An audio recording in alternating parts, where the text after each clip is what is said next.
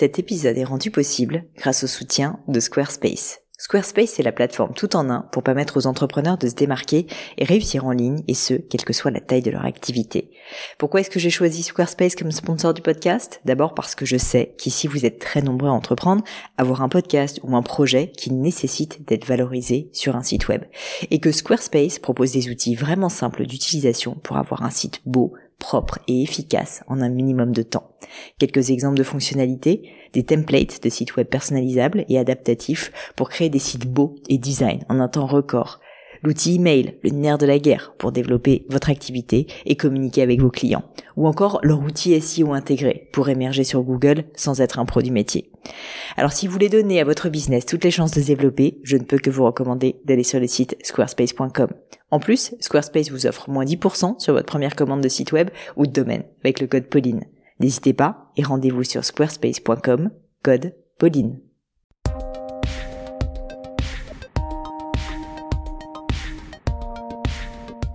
Hello, hello Ici Pauline Agneau, bienvenue les amis welcome sur Le Gratin. Le Gratin c'est un podcast où j'interviewe des personnalités remarquables pour parler de leur réussite et on part dans tous les sens. On a des mentors business, des mentors sportifs, des mentors mentalistes comme c'est le cas aujourd'hui et toute l'idée c'est de vous aider à comprendre les clés de leur succès pour que vous puissiez ensuite vous les approprier. Aujourd'hui, j'accueille sur le gratin Fabien Olicard. Vous pourrez retrouver Fabien sur tous ces très nombreux réseaux et en particulier, allez faire un tour sur son compte Instagram, Fabien Olicard, tout attaché, je vous mets ça dans les notes, parce que là, vous aurez accès à tout, tout, tout dans sa bio. Si l'épisode vous a plu, comme d'habitude, n'hésitez pas à lui envoyer un petit mot, je suis sûre que ça lui fera très plaisir. Donc hop, foncez sur Insta et n'hésitez pas à lui dire tout ça. Alors qui est donc ce fameux Fabien Olicard? Pour ceux qui ne connaissent pas, c'est difficile de résumer en quelques mots l'étendue de ce que fait Fabien, mais si j'en crois son site internet, on peut déjà dire qu'il est mentaliste, et il nous expliquera d'ailleurs dans l'épisode concrètement qu'est-ce que c'est que le mentalisme. Il est également artiste, humoriste, entrepreneur et youtubeur beaucoup pour un seul homme, vous allez me dire. Eh bien, si seulement vous saviez. Parce que Fabien a aussi un podcast, l'Hippocampe, que je vous invite d'ailleurs à découvrir, et à ses heures perdues, et à ses heures perdues, et à ses heures perdues, il est également écrivain et édite le magazine Curious. Bref, vous l'aurez compris, Fabien est un boulimique de la vie. Sa curiosité pour le monde est telle qu'il ne cesse de se lancer des défis ou de développer de nouvelles compétences. C'est une vraie machine à apprendre. On a donc naturellement parlé de ses techniques pour maîtriser un sujet. Vous allez voir, il donne énormément de conseils brillants, je trouve, et très simples et très actionnables justement pour maîtriser un nouveau sujet, pour apprendre concrètement. On a aussi parlé de la nécessité de tester et donc d'échouer, de biais cognitifs, de sa facette d'entrepreneur que peu de gens connaissent, et bien sûr de mentalisme. J'avais hâte de rencontrer Fabien, et c'était la première fois qu'on se rencontrait pour ce rendez-vous, pour sa connaissance très fine des arcanes de notre cerveau, mais aussi juste parce que je le suis sur YouTube et parce que c'est un mec qui a l'air ultra frais, drôle et sympa. Et ben, je vous confirme que c'est vrai, et je suis sûre que vous allez passer un très très bon moment. Mais je ne vous en dis pas plus et laisse place à cette conversation avec Fabien Olicard. Salut Fabien, je suis ravie de t'accueillir sur le gratin. Bonjour, et moi je suis très content d'y être. Je gratine. on va gratiner ensemble, et alors surtout, en fait, je suis chamboulée mon cher Fabien, puisque j'avais préparé mon interview et tout. Et là, tu m'as sorti en l'espace de un quart d'heure tellement de nouveaux sujets que je suis perdue. Je devrais avoir dix pages de questions en plus. Donc, je ne sais pas si cette interview va pouvoir être contenue dans une heure. Mais en tout cas, je vais faire le max. Euh, et surtout, euh, bah, surtout, je vais changer, en fait, mon fusil d'épaule. Mais c'est très bien, ça va être très spontané. Euh, et si ça te va, euh, en fait, tu as commencé par me dire euh, que tu étais passionné d'entrepreneuriat. Euh, et en fait, je trouve ça hyper intéressant parce que évidemment, j'ai une cible assez entrepreneur, mais au-delà de ça, euh, au-delà de ça, je pense que c'est quelque chose que les gens savent assez peu de toi, que finalement ça te passionne, si je me trompe pas. Oui, non, mais c'est vrai. C'est non pas que je le cache, mais on m'a jamais posé la question et moi, j'en ai jamais fait l'étalage. Du coup, c'est mhm. pas très clair. Mais euh, ma société actuelle, c'est ma septième boîte. Euh, et j'ai eu des boîtes dans plein de domaines, dans la vente de nappes sur les marchés. J'ai eu un restaurant, euh, j'ai eu des sociétés dans le spectacle vivant, euh, jusqu'à la dernière société que j'ai ouverte en 2015, qui s'appelle Sherlock's Mind, qui a été faite pour continuer à produire mon spectacle, mais pour accueillir une future activité potentielle si jamais je me lance sur YouTube, ce que j'ai fait. Mm. Et surtout, je voulais effacer. Tu sais, quand tu montes des, boîtes, à chaque fois, tu découvres des choses et tu comprends des choses par l'expérience. Et là, quand j'ai monté celle-ci, j'ai dit, ça devrait être la dernière. ou en tout cas, ça devrait être une solide pour très longtemps. Alors que d'habitude, je pouvais fermer en un, hmm. deux ou trois ans. Quoi. Et, euh, et c'est le cas parce qu'en en fait, elle a, elle a toute l'expérience passée. Et j'adore ça je trouve ça hyper intéressant aussi bien la construction même administrative, puisque j'ai monté les boîtes pour les potes et tout ça encore aujourd'hui. Mmh, alors écoute, on va en parler parce que franchement, je connais pas de gens qui me disent je kiffe l'administratif, tu vois. C'est un, casse-tête. C'est ça qui te plaît en qui fait. Est complètement soluble pour le coup. bah oui. Et puis, et puis après, j'aime bien euh, le côté. Euh, moi, j'ai jamais eu de honte à dire. Les peu de fois, on m'a posé la question. Euh, on m'a même reproché parfois de gérer mon spectacle comme un produit. Mhm. Et ma réponse immédiate, ça a toujours été, mais j'ai choisi d'être artiste, pas d'être pauvre. Donc pourquoi est-ce que je vais mal gérer ça? Pourquoi je vais pas m'inspirer de ce qu'ont font les grosses sociétés en essayant de comprendre ce qu'elles font pour le réappliquer à mon spectacle? Et c'est exactement ce que j'ai fait. Et... Puis, si je ne peux pas t'interrompre, ça n'est qu'appliquer ce que tu fais au quotidien, c'est-à-dire comprendre la psychologie des gens euh, dans ton propre métier, quoi. Ben oui, et ce serait quand même bête de ne pas le faire, surtout quand on se rend compte que faire les bonnes choses et les bonnes strates mêlé à la sincérité, mm. c'est assez exponentiel comme résultat. Et je l'ai vécu euh, plein de fois. Je l'ai vécu à la sortie de mon livre, où, euh, où, clairement ça a été un lancement très réfléchi en termes de marketing, euh, etc. Mais ça n'a fonctionné que parce que c'était sincère. Mm. Et il y aurait eu que la sincérité, ça aurait, ça aurait fonctionné un ou deux mois, tu vois. Alors qu'aujourd'hui, ce livre-là, je sais même pas combien on est en vente, mais on est dans 13 pays. Euh, c'était complètement inattendu, quoi, tu vois. Donc c'est génial aussi de s'intéresser à cette branche-là de notre métier, tu vois qui est euh, le, créatif, c'est le produit, c'est tout ce que c'est même pas le produit, le créatif, c'est c'est la ligne de production, tu vois. il va en ressortir des choses, mais il faut forcément un directeur euh, de la communication, des stratégies, un directeur commercial derrière ça pour gérer. Quoi. Non, non, mais c'est hyper intéressant, c'est de dire en fait, c'est pas parce que tu es sincère et que tu fais un travail même artistique ou que tu essayes de créer quelque chose que tu dois pas euh, y mettre une intention euh, et, une réflexion par rapport à ton marché, par rapport euh, au fait que ça fonctionne en fait tout simplement. Mais ouais, et, à l'inverse, j'ai vu aussi des des stratégies de business que je considère comme étant des œuvres d'art, mm. tellement elles ont été malines et efficaces. Donc tu vois, ça, on peut même trouver de l'artistique là-dedans, dans des manières de faire où tu te dis waouh. Ou pour rester sur sur un ton sur ton artistique sur artistique, tu regardes le parcours de Stromae. Euh, c'était juste des grandes leçons en fait de lancement, de communication, euh, que je me suis inscrite sur des petits papiers en me disant mais pourquoi il a fait ça et pourquoi ça m'a marqué à ce mm. point et pourquoi c'était un coup de génie, tu vois. Et après, tu articles derrière et tu retombes sur de la stratégie d'entrepreneur. C'est important pour toi les modèles comme ça? Je veux dire pas forcément tu vas avoir un mentor ou un truc comme ça, mais euh, je trouve ça. Enfin, j'ai constaté pour avoir invité pas mal de gens sur le gratin que en réalité très souvent, ce qui fait la, puissance de quelqu'un, c'est qu'il arrive à identifier justement ce que tu dis quand quelqu'un est brillant dans un domaine. C'est ça. Et ensuite, il identifie, il analyse. Oui. Et il le reproduit à sa manière en étant sincère. Ouais. Ouais, ouais. Pour moi, en tout cas, je sais pas pour les autres, mais c'est vrai que ça, ça m'impacte beaucoup.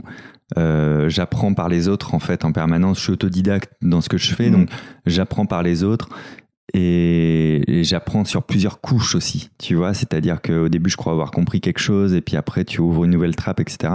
Et donc une personne va jamais m'inspirer à 100%, mais je vais trouver des choses qui résonnent et comme tu dis, les analyser et après les reformuler ou en tout cas m'en inspirer. Euh, et j'ai aussi des modèles de pourquoi ça n'a pas marché alors que ça aurait dû marcher lui. C'est intéressant. Donc j'ai des exemples concrets, j'en ai un que je ne vais pas citer euh, évidemment, mais où je me suis dit, cette personne-là, dans son domaine, aujourd'hui devrait avoir bouffé le marché.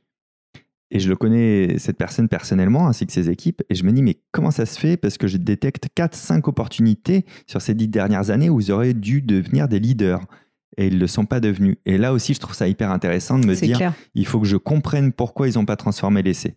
Ça, c'est hyper important aussi de comprendre les succès, mais aussi les, les échecs ou les succès manqués. Euh, et ça, c'est qu'en observant les autres. Et du coup, tu peux observer qu'en aimant. Donc, en fait, il faut aimer ce que font les autres. Est-ce que tu pourrais me donner, parce que j'aime bien quand même euh, rentrer dans des détails un peu spécifiques avec le gratin, je pense que ça aide euh, beaucoup euh, ben, mes auditeurs en fait à, vraiment comprendre. Est-ce que sans dévoiler quelque chose, mais de, qui, ne serait pas dévoilable, tu aurais un exemple concret, soit justement de quelque chose que tu as analysé comme ben, en fait une raison d'échec, ou à l'inverse une raison de succès dans peu importe quel domaine à la rigueur, et que du coup tu t'es approprié et comment tu t'es approprié? Oui, bah, euh, j'ai un de mes meilleurs amis qui s'appelle Julien Loza, qui travaille dans le mentalisme aussi. Euh, je le trouve brillant plus que moi, tu vois, dans le, dans, dans le domaine. Mm. Parce que c'est une bibliothèque en plus sur pattes, il a toute l'historique en tête et du coup, il a plus de données pour créer. Et, euh, et quand, quand il a commencé à jouer à Paris à l'époque, je comprenais pas que lui, par exemple, il bascule pas plus vite et plus rapidement au-dessus de moi. Donc, j'ai analysé sa stratégie, etc., pour comprendre. Et en fait, il y avait un problème euh, d'alignement. C'est-à-dire qu'il n'y avait pas de plan à plus un an, plus deux ans, plus trois ans. Il n'y avait pas de goal autre Mhm. que de faire le métier au mieux et espérer avoir aussi la bonne rencontre. Et, euh, et le- donc, on- c'était plus un travail, il avait plus un travail de passif Ouais. sur la gestion Un peu de son technicien, business. finalement. Exactement. Mm. Euh, et en attente d'opportunités. Et ça, par exemple, de le constater chez lui, ça m'a boosté du coup à déclencher mes opportunités. Alors que j'aurais pu aussi avoir le même profil que lui, Ouais. parce que c'était, j'étais pas mieux que lui ou moins bien que lui. On était à peu près au même niveau, au même moment. Et c'est toujours plus simple en fait de faire l'analyse de l'autre que de la sienne, parce qu'on n'est pas parasité par plein de paramètres euh, émotionnels, affectifs ou de qui on croit être, qui Ouais, on veut raison. être. Euh, donc ça m'a, ça, ça m'a poussé au cul, par exemple, dans un exemple très concret et avec des mots très crus. Vas-y, vas-y. euh, On est plus que PG-13, tu sais. ça. Va. Et, euh, et à l'inverse, euh, si je reste toujours dans, dans, dans le domaine de la scène, parce que c'est celui sur lequel j'ai eu le plus de réflexion dans ma vie, c'est euh, il y, a, il y a deux mecs qui m'ont beaucoup inspiré euh, sur la scène. C'est Alex- Alexandre Astier et le comte de. Mm, j'aime- Alors- J'adore les deux. Le comte de Boudherbala, ce qui me fascinait, c'est que ce mec remplissait des grosses salles partout et on le voyait dans aucun média. Mm, C'est vrai. Et je me suis dit, mais comment ça se fait, etc. Donc j'ai remonté aux prémices, même s'il a eu le Jamel Comedy Club en espèce de lancement au départ. Après, il a fui tout ça. Et je me dis, mais comment il peut remplir ça? Et donc j'ai analysé toute sa stratégie et je me suis aperçu qu'il faisait énormément de tournées tous les ans et qu'il repassait dans les mêmes villes en augmentant ses jauges. Donc je me suis posé la question de l'intérêt de faire ça. Et l'intérêt de faire ça, en fait, il est tout bête. C'est qu'en repassant pas trop longtemps après, un an après, tu as encore ceux qui ont vu le spectacle, qui ont aimé, qui génèrent encore un bouche à oreille. Mm. Et donc, ils vont peut-être revenir pour le plaisir, revenir avec quelqu'un ou envoyer quelqu'un voir ça. Les médias aussi sur place ont pu constater un succès. Donc, c'est très intéressant parce que ça crée un, seul- un, un- un public solide. C'est pas un colosse au pied d'argile. Mm, C'est mm. un, un Oui, c'est public du qui vrai dit, bouche à Moi, je l'ai oreille, vu euh, dans un 200 places. euh, C'était formidable. Depuis ses débuts, il passait chez nous. nanana. Tu vois, et, et du coup, je me suis dit, mais en fait, il a raison, il faut appliquer ça. Et donc, je suis en tournée depuis 10 ans. Et aujourd'hui, je constate encore, alors j'ai jamais rencontré Samy, le comte, tu vois, Ah, euh, donc euh, peut-être un jour il apprendra que c'est lui, je me suis inspiré de ça. J'espère qu'il écoute le podcast, si tu vas. Mais, euh, mais un exemple très concret, à Lyon, sur un an, la première fois, j'ai joué dans un 50 places qui s'appelle le Rideau Rouge, euh, ou un peu plus 80. Quatre mois après, du coup, j'allais en programmation à l'espace Gerson, c'est 110 places, j'y ai joué 15 jours. Et puis, euh, à la fin de cette même année, au mois de décembre, j'ai joué à la salle Rameau qui a un 800 places. Et c'est grâce à l'analyse de ce que faisait le comte de Boudherbala que je me suis dit, c'est possible de faire un 800 places à la salle à- Lyon alors que j'ai jamais joué là-bas. Mhm. Il suffit de travailler correctement la ville, palier par palier, en prenant son temps, etc. Ça, c'est pour la partie, tu vois, tournée où je me suis C'est inspiré lui à magnifique. 100%. Franchement, c'est c'est une leçon de, de, de, de bon sens, en fait. Bah oui, complètement. mais, Mais que j'adore. hein, mais bien plus, sûr, hein. mais en fait, c'est génial de le rappeler Ouais. parce que si tu veux, tout le monde est persuadé que l'entrepreneuriat, réussir, etc., c'est euh, faire des choses hyper Ouais. compliquées et tout. Non, en fait, déjà. C'est poser les briques. Ouais. Et après, c'est sûr que quelqu'un qui regarde de loin, il va retenir que, tiens, Olicard à Lyon, il a fait le 800 places, le 1002 et le 2000. Mais parce que le reste est moins visible, mais c'est ça, c'est le ciment de départ. Sans ça. il n'y a pas le reste. Et euh, Alexandre Astier, ouais, de la même manière, je suis assez fasciné par euh, l'homme, l'artiste et l'entrepreneur. J'aimerais bien l'avoir aussi euh, Ah sur le podcast si tu le Ouais. connais. On, le- on le veut tous, on le veut tous. J'avoue. Non, j'ai pas encore eu le plaisir de le rencontrer. Je dis pas encore parce que je compte bien un jour. Lui, par exemple, son dernier spectacle, l'exoconférence, je suis allé le voir deux fois. Non, trois, oui, deux fois. Et une fois après en vidéo. Mais une fois pour voir un spectacle, une fois pour analyser la mise en scène, et une fois pour analyser tout le reste. Tu vois. Euh, lui, il m'a déclenché le fait de faire ce que je veux sur scène. C'est-à-dire que je suis passionné de plein de choses, de science, de mentalisme, de cerveau, de trucs euh, qui sont chiants au possible à lire sur le papier. Euh, surtout que moi, je me tarde quand même d'être dans le milieu humour depuis le départ, tu vois. Ouais. Et, euh, et, en voyant que lui pouvait créer des choses qui sont pédagogiques, intéressantes et très drôles, je me suis dit, mais en fait, c'est possible, on n'est pas obligé d'aller chercher un rire toutes les 10 secondes. Dans le spectacle d'Alexandre Astier, tu mmh. rigoles pas toutes les 10 secondes. C'est pas du tout du stand-up euh, tradit, quoi. Euh, par contre, en sortant de la salle, je peux te dire, j'avais les oreilles grandes ouvertes et j'entendais des gens, putain, j'ai jamais autant ri. Et en fait, c'est, non, ils ont jamais autant souri, mais ils ont eu l'impression d'avoir ri mmh. tout le long. Et je me suis dit, ok, grâce à lui, je peux me dire, je peux me détacher du rire. Je ne suis pas obligé d'avoir une montre bling bling pour faire voir que je suis riche. Je suis pas obligé d'avoir un spectacle où on rigole toutes les 10 secondes pour dire que c'est un spectacle d'humour. Et si tu regardes toute sa carrière et toutes ses interviews, tu te dis pas ce mec, c'est un mec, euh, c'est un humoriste. Tu te dis jamais ça. Mais pourtant, tu sais qu'il est drôle. Et tu sais que tu vas toujours avoir la, pêche et la mmh. banane. Et je trouve que c'est une stratégie, si on l'extrapole entrepreneuriale, qui est très forte en fait, de se dire, il n'a pas besoin de montrer sa force dans un domaine, puisqu'on le sait déjà et on l'admet. Et le fait de ne pas la montrer démontre cette force-là. Tu vois ce que je veux dire? Il ne cherche pas à te vendre ça. Et, euh, et puis après, sa manière de communiquer aussi, je le trouvais très très intéressante. Euh, quand j'ai commencé à faire beaucoup de médias, je me suis aussi inspiré de lui, de comment tu solidifies, comment tu peux répondre à des questions qui te piègent. Est-ce que tu es obligé de répondre à toutes les questions? C'est lui, sans le savoir, qui m'a appris ça dans tous les domaines de ce que je fais. Euh, je vais te donner un exemple très concret, mais qui, a, fini de me débloquer. C'est peut-être ma dernière leçon d'Astier que, j'ai retenue. Euh, on lui a posé la question de mariage pour tous, est-ce qu'il était pour ou contre et qu'est-ce qu'il en pensait?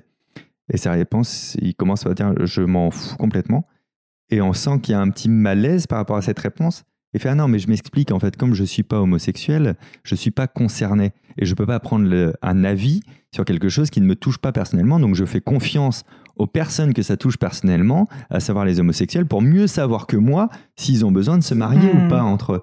Et j'ai trouvé ça magnifique. Je me suis c'est une manière de répondre sans répondre, mais en expliquant pourquoi la question est idiote sans le dire, tu vois. Exactement, ouais. Et Ce que j'allais euh, dire, en fait, euh, c'est une manière quand même d'être sacrément euh, ironique quand même vis-à-vis du journaliste qui te pose la question, quoi. Exactement. Mais tout en restant respectueux quand même. Tu es très respectueux et tu et tu vas vraiment dans la philosophie du sujet quand même. Et ben tu vois, ça cette leçon, elle me sert même aussi en tant qu'entrepreneur sur des discussions avec des investisseurs ou avec un banquier ou à qui tu veux tu as aussi ces questions un peu gênantes en fait. Et ça m'a beaucoup plus servi là-dedans, dans le, dans, le, dans le pro privé, que en fait euh, quand j'ai un micro mmh. dans la main, tu vois. Donc ça aussi, c'était assez inspirant de pouvoir le, voir sa manière de communiquer et de créer sa légende en même temps, qui est encore un autre point, mais euh, il est légendaire et on ne devient pas légendaire par hasard, tu vois. Donc il faut savoir pourquoi et, et, euh, et la parcimonie aussi de ce qu'il donne, alors que tu le sens très généreux. Euh, elle participe à ça et, c'est lui qui m'a fait comprendre un truc que j'utilise pour moi. il n'a jamais dit ces mots, mais c'est mon interprétation. Ce, mec est accessible mais pas disponible. Mm. Et ça s'arrête là. Et si tu es accessible et pas disponible, ben en fait, tu es légendaire aussi. Tu vois Parce que c'est pas, c'est pas, je suis persuadé, en tout cas, il renvoie pas l'image du mec qui dirait non, non, rien ne m'intéresse. Mm, Tout mm. l'intéresse, mais il n'a pas le temps passionnant, évidemment. L'autre truc que je constate quand même, euh, enfin en tout cas ce que ça m'évoque, euh, c'est quelque chose, je trouve que, que, que tu fais aussi très bien, c'est qu'il a réussi du coup à vraiment assumer ses différences et, à même en faire une force. Exact. Et toi, euh, pour avoir du coup beaucoup consommé tes contenus, beaucoup regardé, ce que je trouve euh, vraiment très différent, et j'imagine, tu vas me dire si c'est une des raisons pour lesquelles aussi tu as réussi à autant émerger, c'est que le, le, le paradoxe en fait, c'est de parler de sujets finalement complexes intellectuel, mais d'y mettre cette touche d'humour qui correspond à ta personnalité d'après ce que je comprends, et donc c'est que tu es quand même aligné. Donc tu es aligné, mais en même temps tu rajoutes la couche par-dessus qui est tu arrives à montrer que tu as une vraie différence. Tu es unique mm. finalement à proposer ça. Enfin, peut-être que maintenant il y a des gens qui te copient, tu vois, mais je veux dire, à la base, quand même, c'est plutôt pas fréquent. C'est euh, finalement ton point de différenciation, quoi. Et ça, est-ce que c'était quelque chose euh, qui était conscient pour toi? Ou est-ce que bah, tu as mis du temps à assumer euh, justement ce côté, bah, en fait, je vais quand même avoir de l'humour et parler de choses intelligentes d'une certaine manière? Enfin, comment est-ce que ça s'est fait, tu vois, d'arriver finalement à cette plateforme de marque de Fabien Licard qui est bah, de vulgariser la science avec humour? Euh, il y, a eu plusieurs étapes. Au tout début, je voulais pas être drôle. Et en fait, c'est ma forme naturelle d'expression. Et du coup, je disais des Et pourquoi tu voulais pas être drôle? Bah, en fait, c'était pas une envie, tu vois, euh, particulière. C'est pas que je voulais, je me mettais pas en contre, mais c'était pas un but, tu vois. Et en fait, je me suis aperçu dans mes premières conférences il y a quelques années, avant d'être vraiment sur scène en tant qu'artiste, que tout euh, je peux pas m'empêcher de faire rire. Si je voyais une perte de rythme, je faisais une blague, c'était mm. trop naturel. Donc, je me suis dit, jette-toi dans le courant plutôt que d'essayer de construire un barrage euh, avec des bouts de carton, quoi. Mm. et, et, ça m'a convenu. Sauf qu'après, je suis tombé sur le pendant inverse, effectivement, qui était d'aller dans les théâtres d'humour. Et quand dans un théâtre d'humour, tu pitches ton truc pour la première fois dans les petits théâtres, etc., euh, et qu'on dit, attends, j'arrive pas à me projeter parce que le mentaliste, personne ne savait ce que c'était. Encore aujourd'hui, on connaît le nom, mais on sait toujours pas ce que c'est. Tu vois, Je vais te demander, t'inquiète pas la définition. mais, euh, mais on dit, concrètement, tu fais quoi Alors, moi, j'étais là, ben, tu vois, par exemple, les décimales de pi, tu vois, ça va jusqu'à l'infini. Et donc, moi, j'ai un sketch là-dessus où je les récite de mémoire et tout. Et les, les, gens devenaient blancs, livides. C'est clair, genre la peur, panique, c'est pas possible. mais qu'est-ce qu'il va nous faire Mais pas du tout, on ne veut pas ça. L'échec. c'est clair.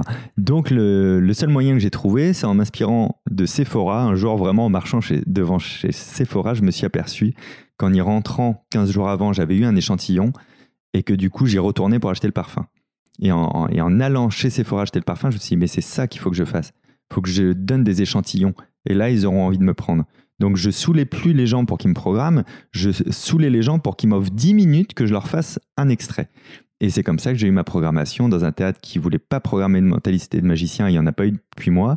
Et après, je suis allé au point virgule qui voulait pas de mentaliste et magicien, il n'y en a pas eu depuis moi. Et tu vois, j'ai accédé comme ça à des places où, mm, mm, mm. à la base, on, ne on croyait qu'on voulait pas de ça, mais en fait, on en voulait un peu, mais on savait pas. Dans ce que tu dis, ce que je constate, et j'ai l'impression que c'est le cas aussi euh, dans d'autres choses que tu as dites précédemment, que tu arrives à faire des ponts entre des sujets qui n'ont strictement rien à voir. C'est-à-dire, là, tu me parles d'échantillons euh, de chez Sephora franchement, pour se dire euh, qu'il y a un lien avec euh, finalement ben, faire des échantillons de comédie, ce que en fait est, brillant, mais c'est en fait une gymnastique de pensée quand même particulière. Et je trouve ça très fort. Ça me rappelle euh, en poésie, tu sais, il y a des figures de style dans lesquelles comme ça justement tu, tu passes en fait bah, d'une idée à une autre par un pont. Comment euh, c'est quelque chose que tu cultives euh, c'est quelque chose qui est naturel euh, c'est peut-être une question un peu stupide que je veux dire mais en fait je suis étonnée en fait et du coup je suis intéressée et j'aimerais bien réussir à faire la même chose. Donc en gros comment tu fais? Alors il y a une toute petite partie naturelle au départ parce que j'ai une pensée en arborescence. Alors aujourd'hui, tout le monde a une pensée en arborescence et tout le monde est au potentiel, mais de base, j'ai une vraie pensée en arborescence, c'est-à-dire c'est autant un problème qu'un avantage. Euh, c'est-à-dire que si j'ai une idée, je vais avoir toutes les ramifications, même les plus inutiles, qui me viennent en simultané, hmm. et il faut que j'éjecte tout ça et on met en place, et ça ça peut faire serrer mon équipe qui en a marre de moi dans ces moments-là, tu vois. Mais par contre, ça me permet aussi de voir, d'identifier voilà ce, ce, genre de choses. Et si tu mets ça en parallèle du fait que je suis assez désincarné, je me considère assez peu en tant qu'être humain. Je, euh, Qu'est-ce que tu veux dire désincarné? Désincarné, j'oublie que j'ai un corps, j'oublie que j'existe physiquement parlant, tu vois. Euh, ce qui fait que ce que je peux produire moi sur scène, je ne pense jamais à moi qui vais sur scène je vois le spectacle comme un produit à ce moment-là, tu vois, qu'il faut faire le mieux possible. Et donc, je, crois que j'ai moins de mal à faire le pont entre Sephora, du coup, et mon spectacle, puisque mon spectacle étant un produit hmm. qui se livre, tu vois, et qui doit avoir, euh, de la même manière, je veux qu'un spectateur, euh, je dis pas j'ai envie qu'il soit bien accueilli, je dis j'ai vraiment qu'il ait la meilleure expérience utilisateur du moment où il achète le hmm. billet au moment où il rentre chez lui, tu vois. Donc, j'ai les mêmes parallèles, du coup, qui se font, mais un peu automatiquement. Et la chose que j'ai travaillée, donc qui peut t'intéresser, c'est en écrivant des choses pour faire rire. Euh, j'ai une méthode de travail qui m'a été soufflée dans l'oreille un jour par Verino, un humoriste, euh, à qui on a fait plein plein de choses.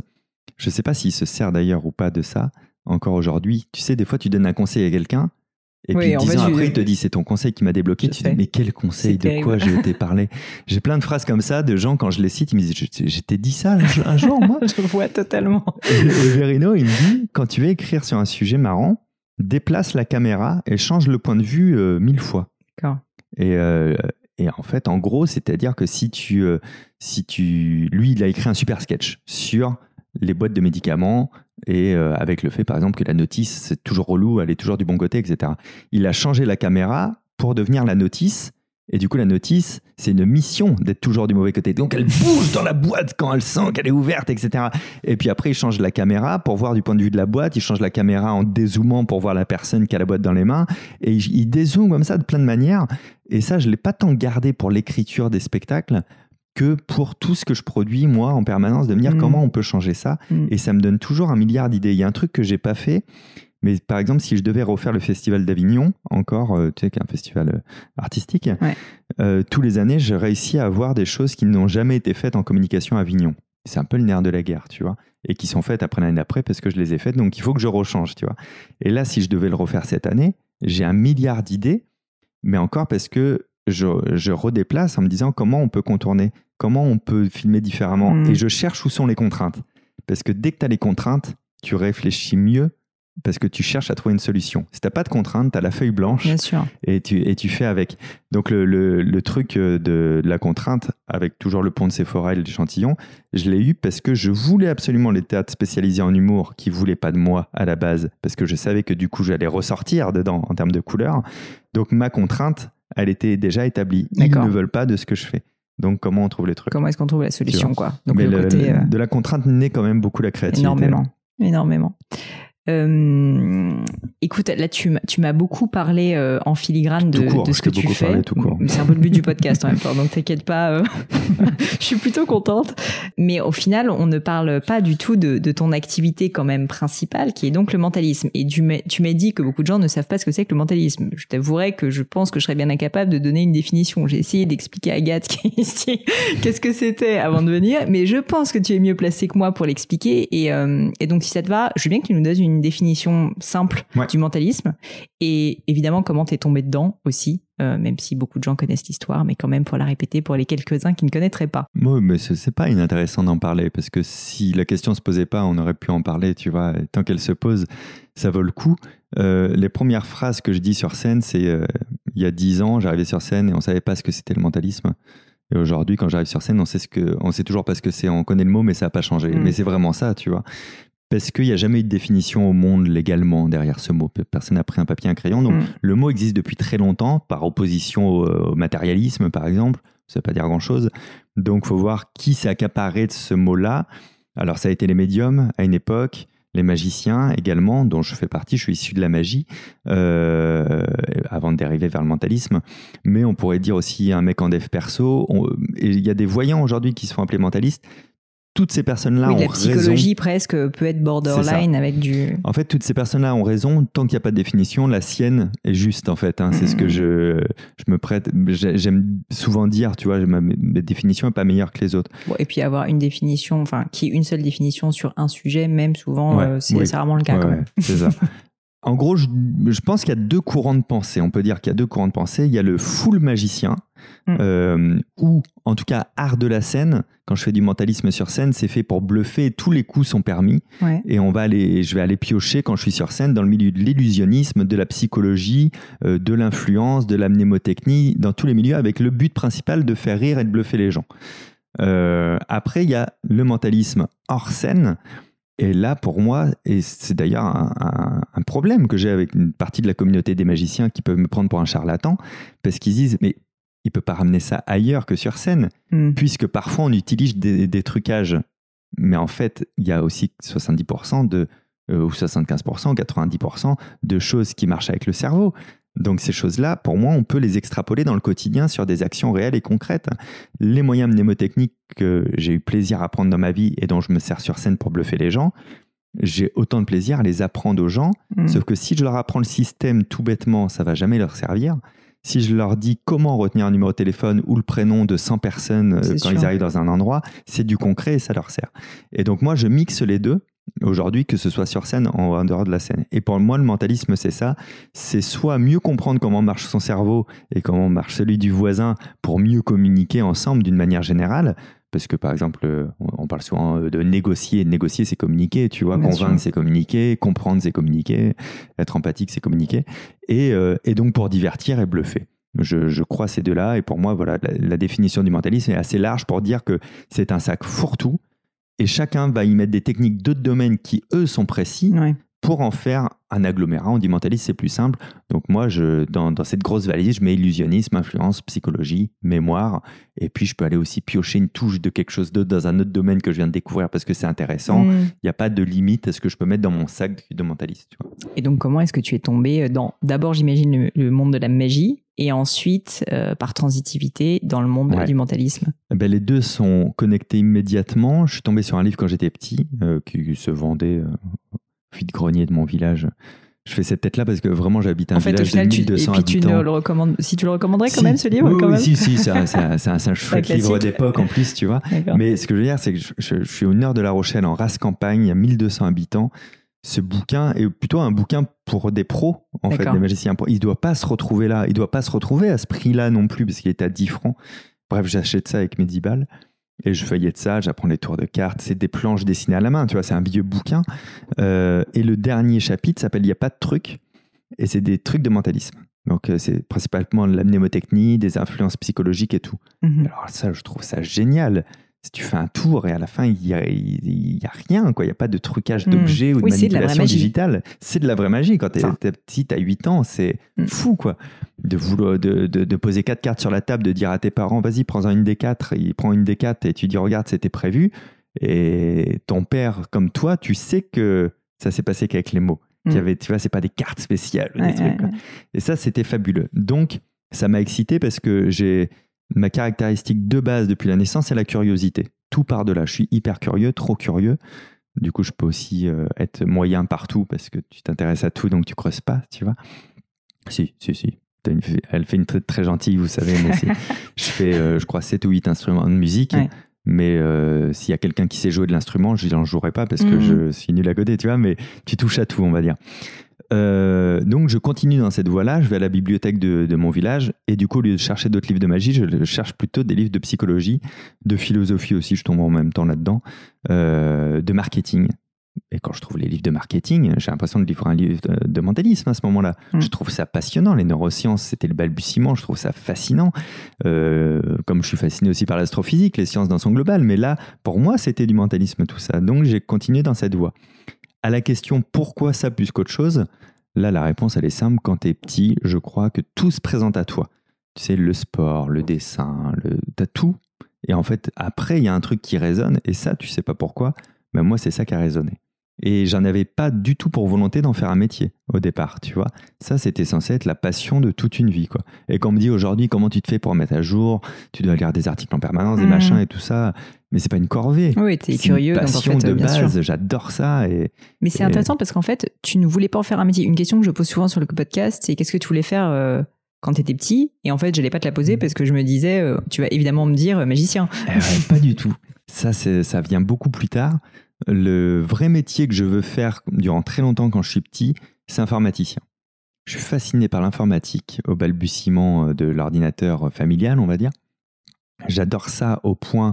Alors, je viens d'une famille. Ce qui est assez rare quand même, parce que si je me trompe pas, t'es de 82, c'est ça? ouais, ouais, Donc, moi, je suis de 83, donc je vois bien. À l'époque, il y avait trois pauvres Atari qui se battaient en duel. C'était quand même pas. Euh... moi, je suis fasciné vraiment par ça, mais quand je te dis fasciné, c'est une obsession, quoi, tu vois. Et euh, famille hyper, hyper, hyper modeste. Euh, donc pas du tout les moyens de s'acheter un ordinateur, tu mm. vois. On, on, manque de rien, mais on peut pas euh, imaginer le superflu comme ça. Et euh, du coup, pour mon anniversaire, je demande à ma mère qu'elle m'abonne à un magazine d'informatique qui t'explique tous les tricks euh, sur les ordi, etc.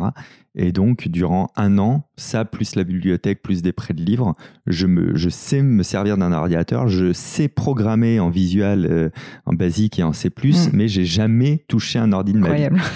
Et, et, je, et du coup, je passe une annonce dans mon village à la boulangerie, tu sais, là, le classique, en disant, je donne cours d'informatique. C'est énorme. La première Attends, mais fois, quel âge? J'avais, euh, je dois avoir 12 ans, à ce moment-là, 13 ans peut-être. Tu vois. Et le, premier ordi que je touche de ma vie, c'est une anecdote, je crois que j'ai jamais raconté en public, c'est pour donner un cours d'informatique et dépanner d'ailleurs un ordi euh, à l'adjoint au maire de mon village en, me faisant payer quoi en espèces quoi, comme un gamin. Mais euh, mais je lui solutionne et je lui donne un cours mais c'est la première fois que je touche un ordi c'est littéralement la première fois que tu touches. c'est tellement drôle. Et ça et, euh, et, voilà et j'adore ça et du coup pour moi c'est obligé je mm. ferai dans l'informatique mon métier quoi j'aime trop ça. Euh, j'économise et je travaille en dehors des cours dans le bistrot de mon village de manière complètement illégale, mais je peux le dire parce qu'elle a pris sa retraite depuis, alors pas de problème, euh, pour économiser de la, des sous, des sous, des sous. Euh, et je crois que c'est en quatrième, du coup, que mes parents, me voyant faire ça, mettent un petit peu au bout et je peux acheter mon premier ordi moi-même. Et je suis en quatrième, fin de quatrième. Et, je continue, toujours en pensant que je vais faire de l'informatique mon métier. Et, euh, et, ça se fait pas pour plein de raisons. La, première chose, c'est en, troisième, il y a un concours pour euh, le lycée de Poitiers, du Futuroscope, qui avait un parc informatique incroyable, etc. Mmh. Je réussis le concours, mais mes parents n'ont pas les moyens de me payer l'internat et mmh. cette école-là. Donc je leur en parle même pas, parce que je n'ai pas envie de les faire culpabiliser. Et je passe à côté de ça, et déjà je commence à me dire, bah, tu vois, ce sera pas pour moi. Et, euh, et, au lycée, après, je me rends compte des études qu'il faut faire pour faire ce que j'ai envie de faire. Et euh, les études, ça le fait pas pour moi. Et moi, je compte bien aller jusqu'au bac et fin de l'histoire. Et donc là aussi, là, je, je, reviens sur mon truc de mon rêve d'enfant d'être informaticien ne voulait pas dire grand chose, hmm. si ce n'est se travailler avec des ordinateurs, quoi, tu vois. Et, euh, et, plus le temps passe, plus je m'assouvis aussi tout seul en perso avec mes ordis. Tu vois, j'ai pas besoin. Je, bien sûr. Euh, je sais créer des sites, je peux bah, passer. S'il y a bien un domaine dans lequel, en plus, il faut être autodidacte, c'est. Moi, j'ai passé des 48 heures à programmer un logiciel qui va générer aléatoirement deux voitures avec des vitesses aléatoires. Et quand il y a une voiture qui arrive derrière une plus lente, elle la double et elle se rabat, juste pour comprendre comment ça marche, tu vois. Donc en fait, je, suis, euh, je suis complètement hmm. comblé de ça, quoi, tu vois. Et, euh, et donc, je suis en. Ça, ça, pousse à la terme où je sais pas ce que je vais faire de ma vie, mais je sais que j'ai envie de travailler. Parce que j'ai ouvert ma première boîte à 17 ans. Donc avant. Euh, qui était une boîte de quoi, du coup, informatique Je vendais des nappes. Tu vendais des nappes Sur les marchés en polyester, infroissable, anti-tache. Juste pour gagner des sous, quoi. Genre gagner un moyen, enfin juste. En fait, je, je, rencontre quelqu'un qui vend ça et c'est un produit très innovant. Bah, Aujourd'hui, c'est complètement commun, mais avant, il y avait que l'étoile cirée chez les gens, tu vois, ou l'étoile en, en, tissu, en, coton, quoi, tu vois. Et euh, donc ça, c'était un peu révolutionnaire. Et euh, il y a un coup à jouer, je trouve.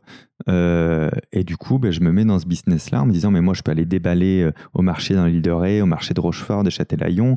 Et puis, je me rends compte que ça va être l'été. Donc, je peux peut-être dealer un truc avec les campings pour faire un déballage chez eux la journée. Et, tu vois, et en fait, je me lance là-dedans en prenant une patente de juillet à août, alors que je travaille de juin à octobre, tu vois.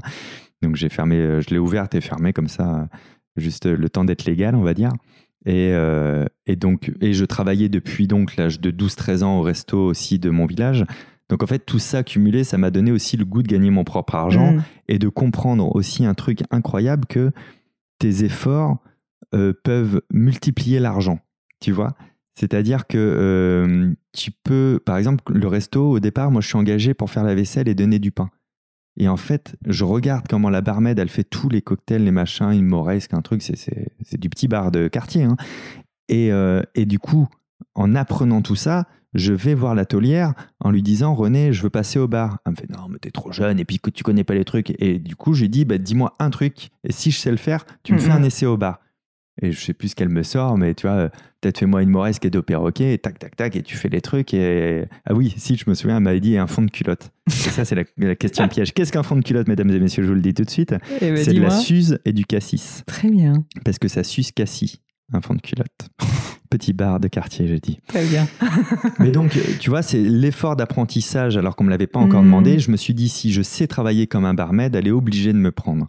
Et c'est ce que je reproduis partout dans ma vie. J'essaie toujours de travailler comme là où j'espère être un jour.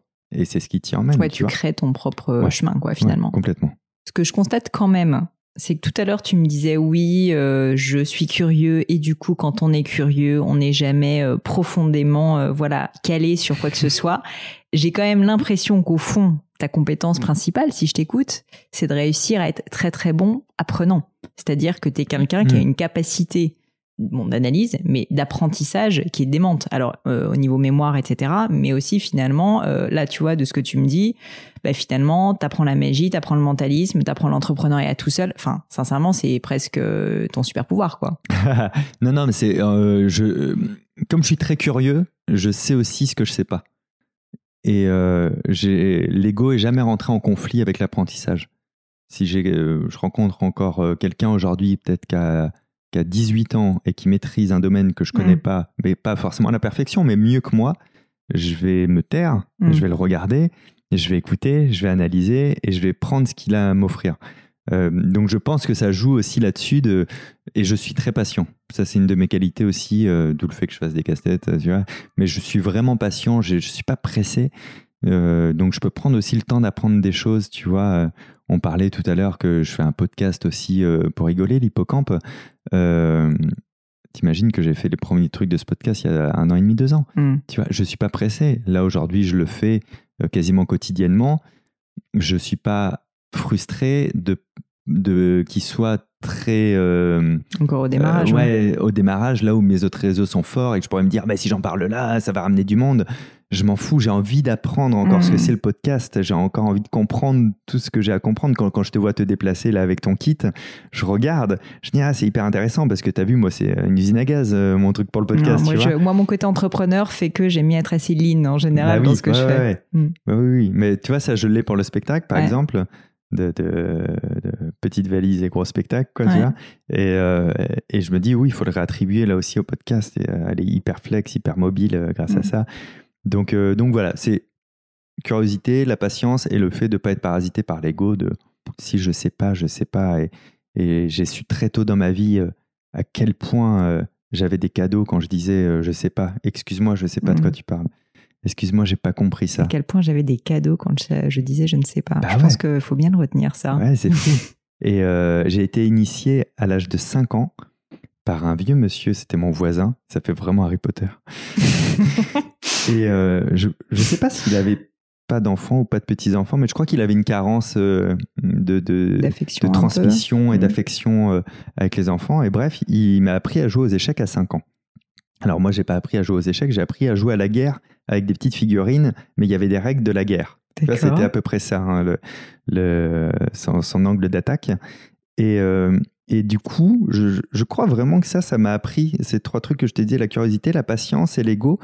Parce que l'ego, euh, c'est-à-dire que ben, il me mettait euh, la pâtée tout le temps, temps s'il voulait, tu vois. Et, et, donc, je perdais systématiquement, quoi qu'il arrive.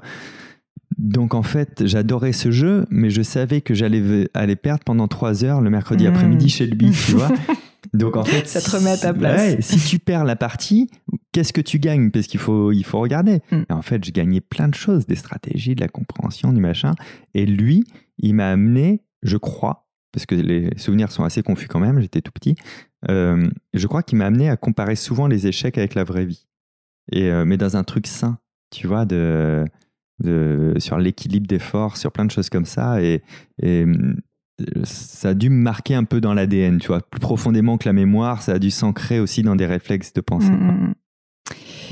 J'ai lu une phrase, alors on lit beaucoup de choses fausses hein, sur Internet, mais j'ai lu une phrase qui m'a marqué et je voulais, euh, je voulais te la dire. Je, je, te la... je les vois pas là, mais peut-être cachées sous ton t-shirt. Euh, tu dis, je crois, seuls ceux qui continuent d'essayer réussiront. Oui. Je voulais te demander ce que tu veux dire par là et peut-être si tu as des exemples justement, euh, des exemples parlants qui corroborent, si tu veux, cette, cette conviction profonde à laquelle je crois aussi. Mais du coup, j'aimerais bien avoir tes mots dessus. Oui, donc j'ai un rapport à l'échec qui est très particulier aussi, n'est pas rare, mais euh, euh, c'est-à-dire que l'échec, pour moi, est lié. C'est attends, je vais être plus clair que ça. L'échec, pour moi, c'est l'un des deux côtés d'une médaille. Et de l'autre côté de cette médaille, il y a l'apprentissage. Et mm. ça, c'est notre don en tant qu'être humain. Les grands singes de la catégorie être humain, on, a un cadeau absolu, mm. c'est l'apprentissage. Et il va de pair avec l'échec. Euh, une araignée, elle peut pas échouer à tisser sa toile. Elle va la tisser. Elle mm. sait le faire. Nous, on peut se projeter là où on n'est pas et on peut construire l'apprentissage pour y aller. Donc, l'échec, il va de pair avec ça. Donc, j'ai aucun souci avec l'échec contrairement à mon entourage d'ailleurs. Tu parlais des sociétés tout à l'heure. Ma première euh, vraie boîte, on va dire, je l'ouvre en 2006, au 6 janvier 2006, et je la ferme le 10 janvier 2007. Aux grandes dames de mes parents, il, il, ferme sa société, c'est terrible, drame, etc. Euh, il va jamais s'en remettre. Alors que je la ferme en étant positif euh, au bilan. Tu vois, j'ai juste fait des calculs où je vois qu'en fait je prends une mauvaise direction et que dans un an, euh, je vais être euh, en négatif. Donc il faut que je la ferme maintenant et que je revoie la, copie, tu vois. Et eux ont vécu ça comme un échec, et moi je voyais ça comme la step one de l'apprentissage. Mm. Donc euh, si on continue d'essayer en permanence, on n'a qu'une seule issue possible, c'est la réussite. Et je vais te faire un parallèle avec ce que je faisais en magie. J'adore la magie des cartes, je suis un très mauvais technicien. Je ne suis pas très bon à ça. En n'étant pas très bon, j'ai créé ma propre magie du coup. Et c'est ce qui a fait que j'ai gagné des prix euh, mm. dans ce milieu-là, tu vois. Euh, les autres étaient des meilleurs techniciens, mais moi, c'était un peu plus différent, un peu plus inattendu, parce qu'il fallait que je compense mes faiblesses. Mais il y a quand même des passes qui sont un peu obligatoires à connaître.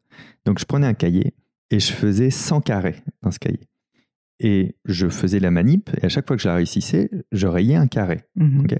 Mais si je la ratais, alors je rajoutais un carré. D'accord. Et il y a un moment, pour euh, me dire que la passe était acquise, il fallait forcément que j'ai réussi 100 fois d'affilée. Et bien même les pires passes que je croyais jamais réussir parce que j'ai les doigts trop courts, parce que non mais vraiment là il y a que des mecs qui peuvent mais ça c'est faux, personne ne réussit à le faire. Toutes les excuses pour éviter la dissonance cognitive quand tu as envie d'arrêter, et bien je les ai toutes passées à un moment donné. Et ça c'est, j'ai des cahiers où vraiment, je sais pas, j'ai peut-être euh, passé 2500 fois la passe avant de réussir à la faire 100 fois d'affilée, tu mmh. vois.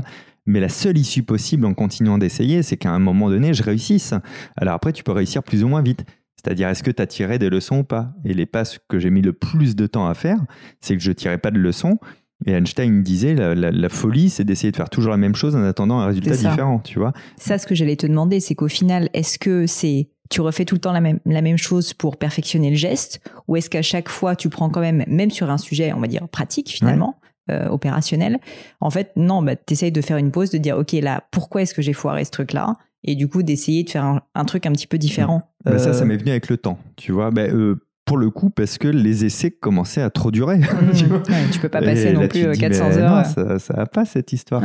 Et c'est aussi à peu près à cette période où je me suis dit, où j'ai compris l'intérêt de garder de la donnée pour l'analyser plus tard. Tu vois, mm.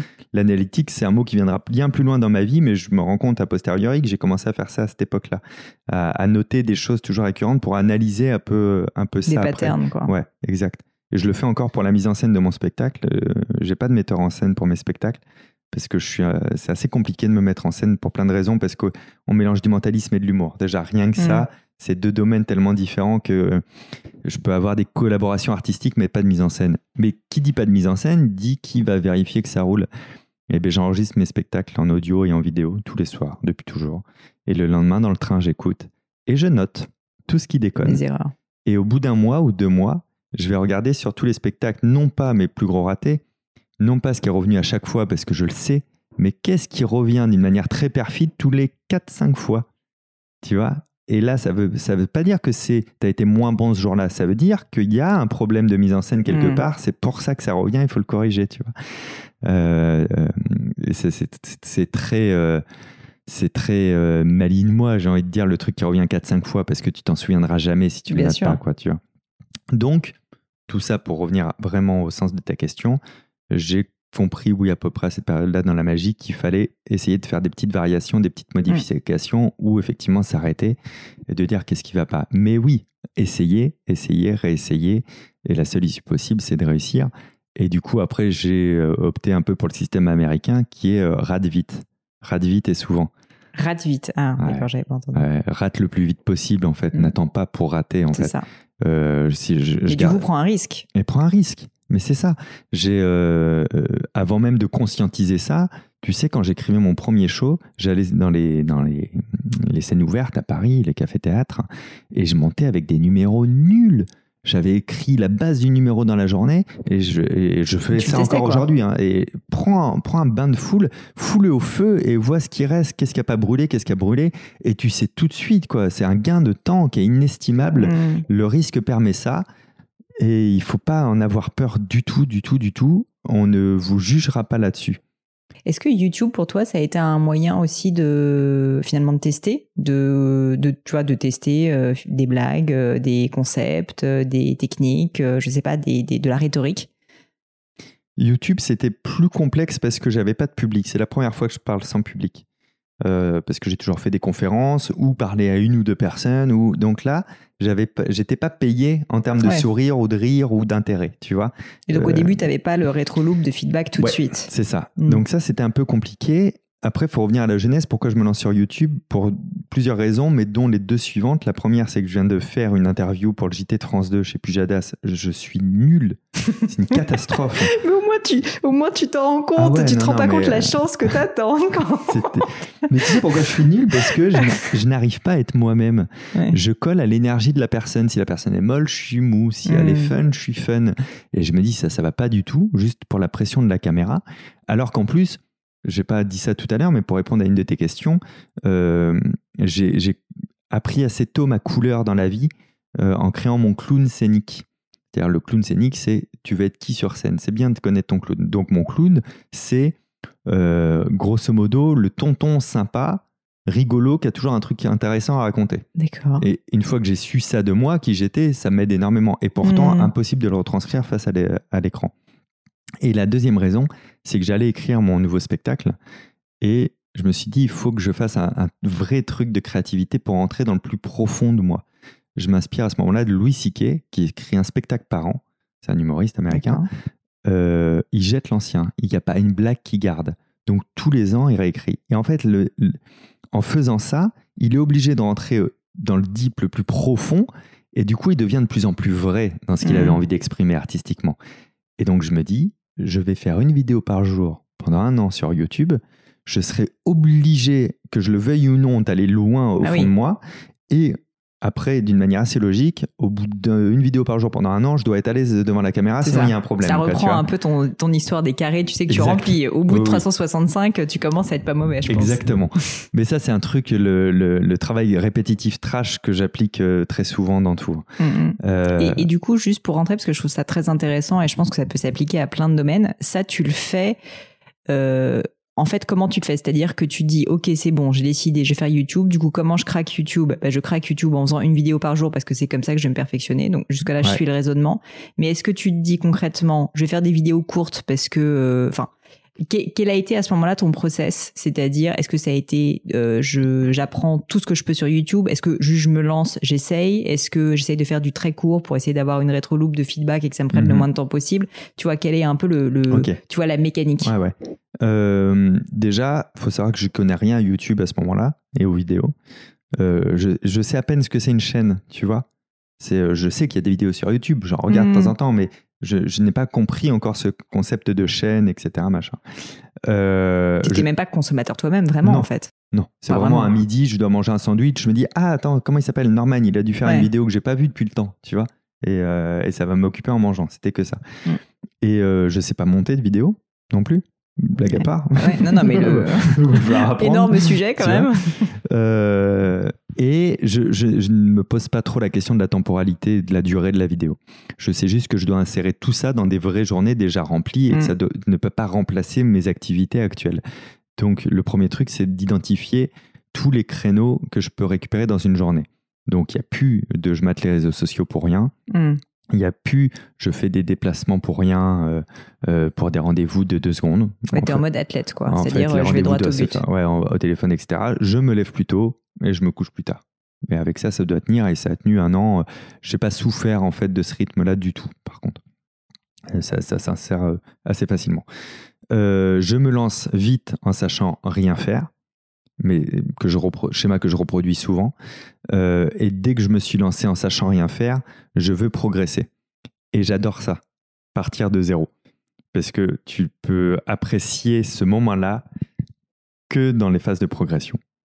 Et tu peux pas le revivre une deuxième fois. Mm. Tu sais, tu ne pourras pas revivre deux fois le moment où tu as su faire du vélo mais en même temps, c'est une émotion géniale. Et eh mm. ben, j'aime ça aussi. Tu commences à comprendre. Ouais, exact. J'ai ça en ce moment avec les podcasts, tu vois. Mm. Au début, c'était nul avec mon téléphone, c'était pourri, c'était, j'avais même pas une structure de sujet.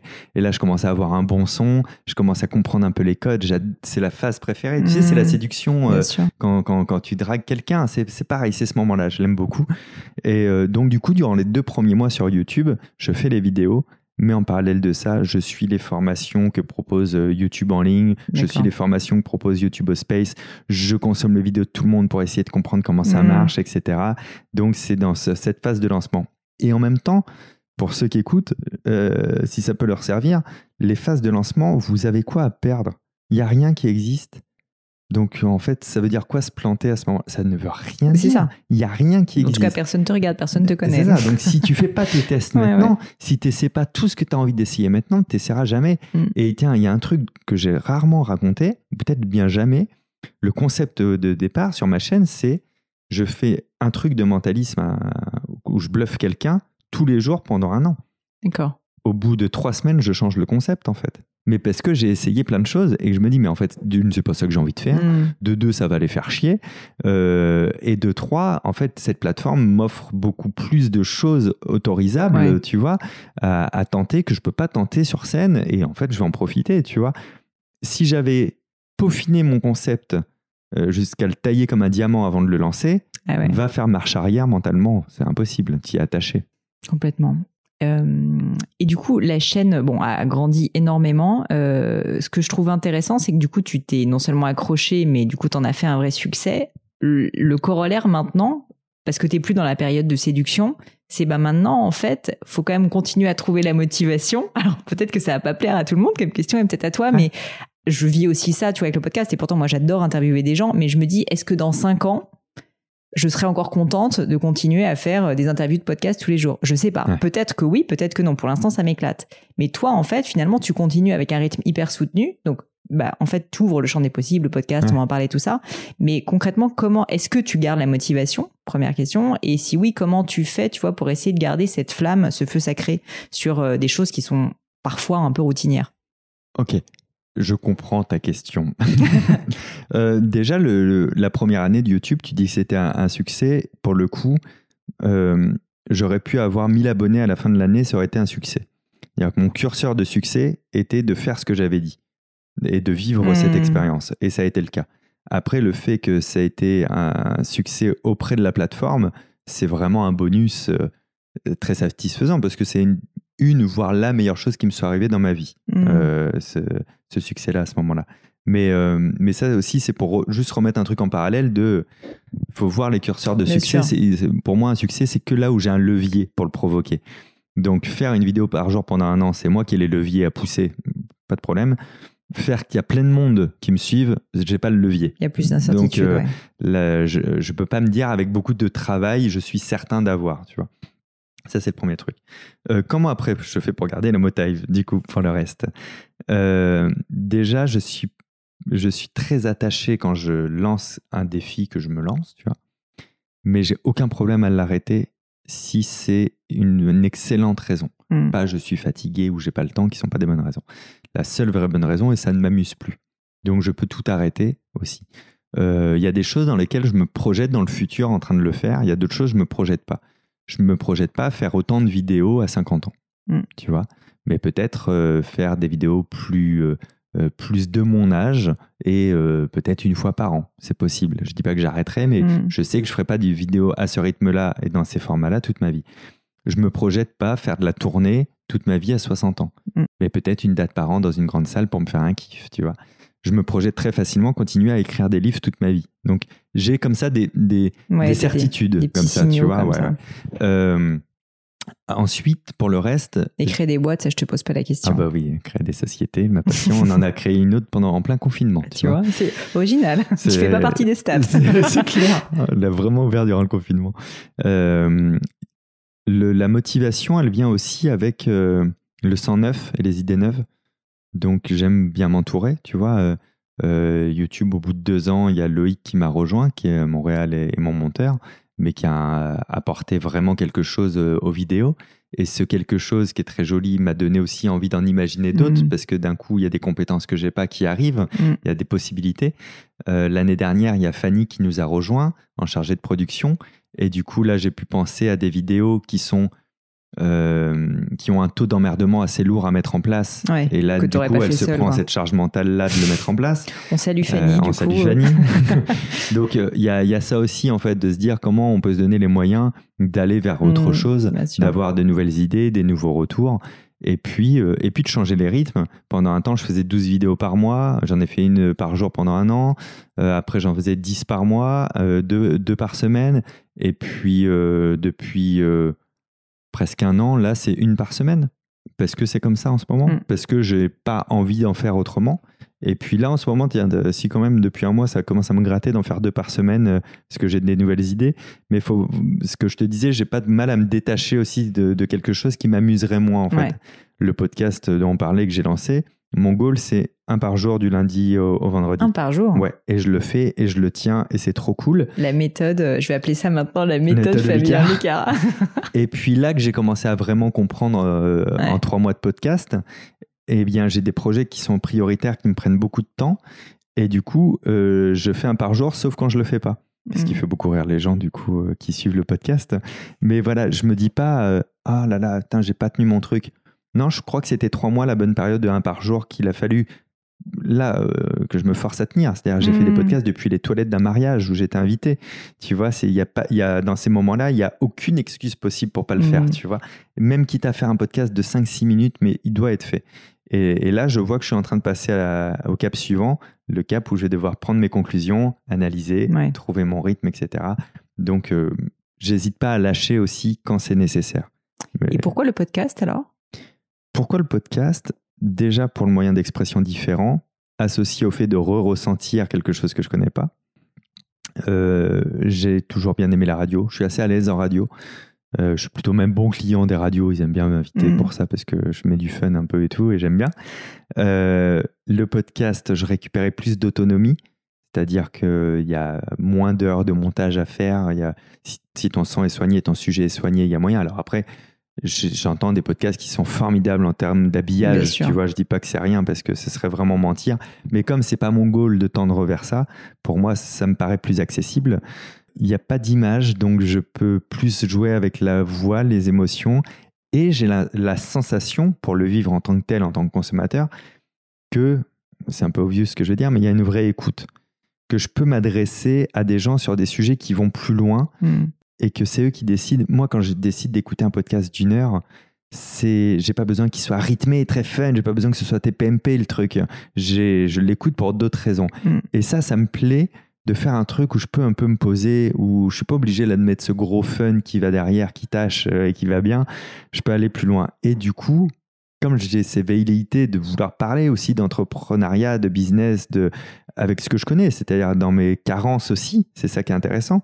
Euh, j'interviewe des gens euh, à l'occasion, un peu comme toi, qui, qui, ont, qui sont experts dans des domaines où je suis complètement nul, donc j'apprends vachement. C'est ça. Et ça, en vidéo, je suis pas sûr que j'aurais voulu ou aimé le faire.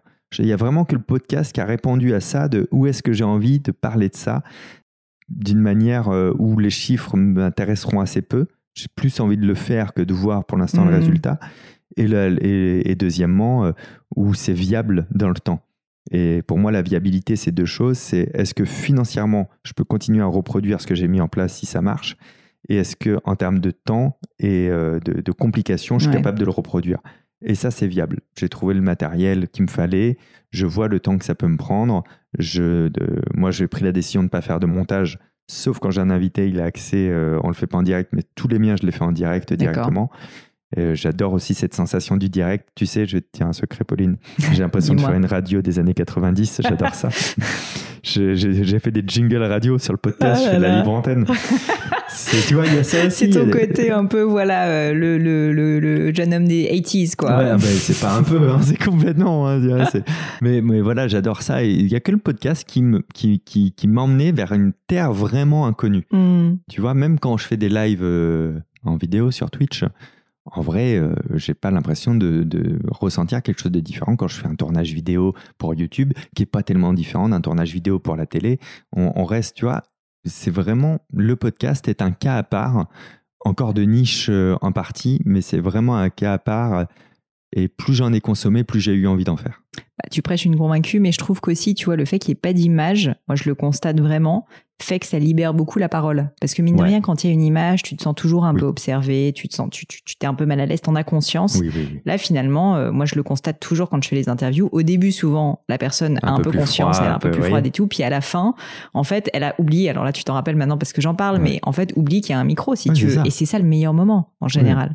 Oui, tu es, vraiment connecté à l'autre dans la discussion avec mm. l'autre, parce que même sur une interview vidéo, on serait pas face à face comme ça. On se regarderait pas comme ça. Tu regarderais la vidéo pour pas perdre ton audience. Tu serais euh, de trois quarts vis-à-vis de moi, donc Même ça, la connexion humaine, elle est différente et c'est ce qui enrichit le podcast. Bon, Fabien, on arrive. J'ai évidemment pas du tout posé toutes mes questions, hein, mais c'est habituel. C'est habituel. Bah, J'espère bien. Écoute, parce que je pense que les gens vont me détester. J'avais plein de questions trop cool sur euh, les pratiques du mentalisme dans le monde pro et tout. Mais bon, c'est pas grave. Je vais terminer par mes questions de la fin, le crible du gratin, malgré tout, que tu ne connais pas en plus. Donc, je suis très contente. Fabien, est-ce que tu peux me parler d'une erreur ou d'un échec, euh, d'un moment de doute éventuellement? Est-ce que tu en as tiré comme enseignement? Parce que, bah, comme tu le disais, l'échec est source d'enseignement et au-delà de ça, euh, au-delà de ça, je pense qu'il y a encore beaucoup de personnes malgré tout qui vivent l'échec comme un tel coup dur qu'en fait ils n'arrivent pas à s'en relever. Et j'aime assez l'idée de montrer que non seulement on peut rebondir, mais on peut en sortir grandi. Mon plus gros échec émotionnellement parlant, c'est j'ai travaillé pour Kenzo il y a quelques années euh, et je devais leur livrer une prestation. Et ça s'est très mal passé, au point que j'ai failli jeter l'éponge juste à la minute d'avant d'entrer en salle devant leurs 200 plus grands vendeurs mondiaux. Euh, je devais la doubler et je ne l'ai pas doublée euh, d'ailleurs. Je devais la refaire la semaine d'après, j'y suis pas allé. Je l'ai plus que mal vécu. Si c'est pas indiscret, pourquoi ça s'est mal passé? Alors, il y a eu pas mal de choses. Euh, le Fabien qui jette l'éponge, il va charger full Kenzo. Et euh, je vais rentrer dans le détail après. Et aujourd'hui, avec le recul, je charge les deux, tu vois. Je me charge moi aussi. Déjà, je ne me suis pas entouré de quelqu'un qui avait déjà travaillé pour des marques comme ça, dans ce genre de choses commanditées où tu dois créer des numéros pour des produits, etc. Mm. etc.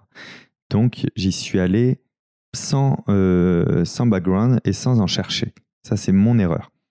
La deuxième chose, c'est que eux vivent beaucoup de pression dans ces milieux-là.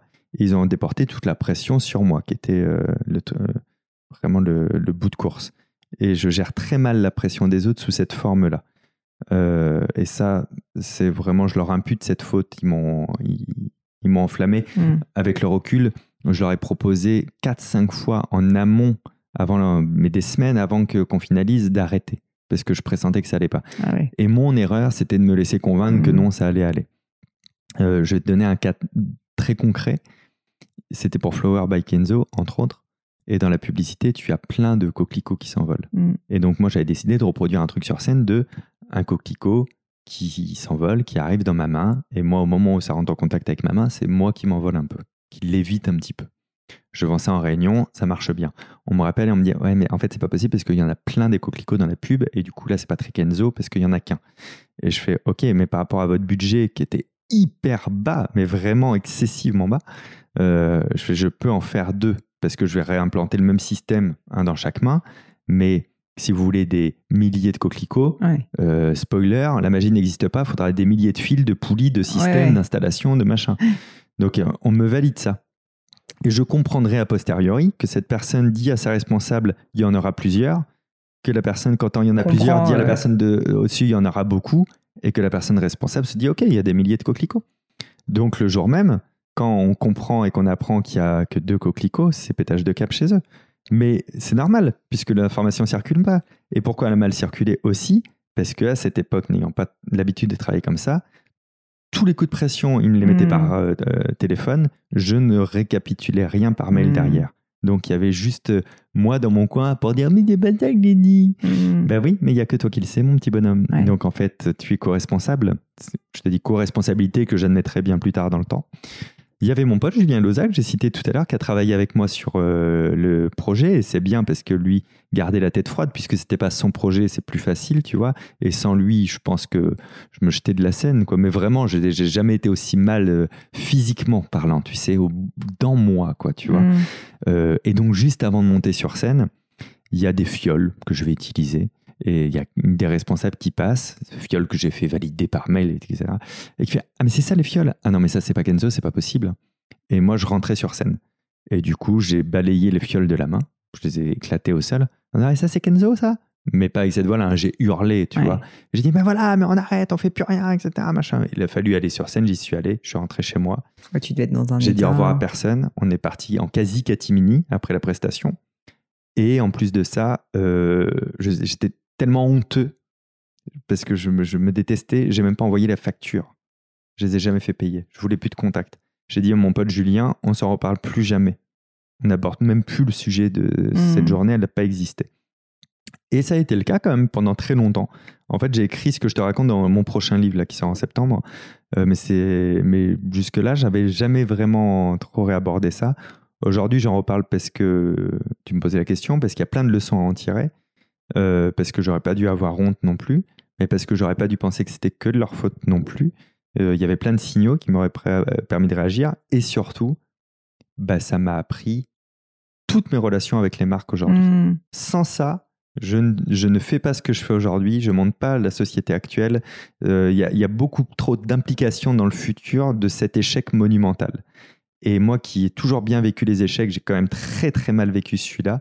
Et pourtant, il est hyper formateur, ne serait-ce que pour toutes les protections naturelles que j'ai mis en place après autour de ça. Il est, il, est, il est intéressant, il est passionnant, il est, il est bourré de choses pour si, si, on- si je veux bien le regarder honnêtement, tu vois. Mm. Et t'as mis euh, combien de temps avant de le regarder honnêtement, justement? Un an, une bonne année, et, euh, et après une vie sinon.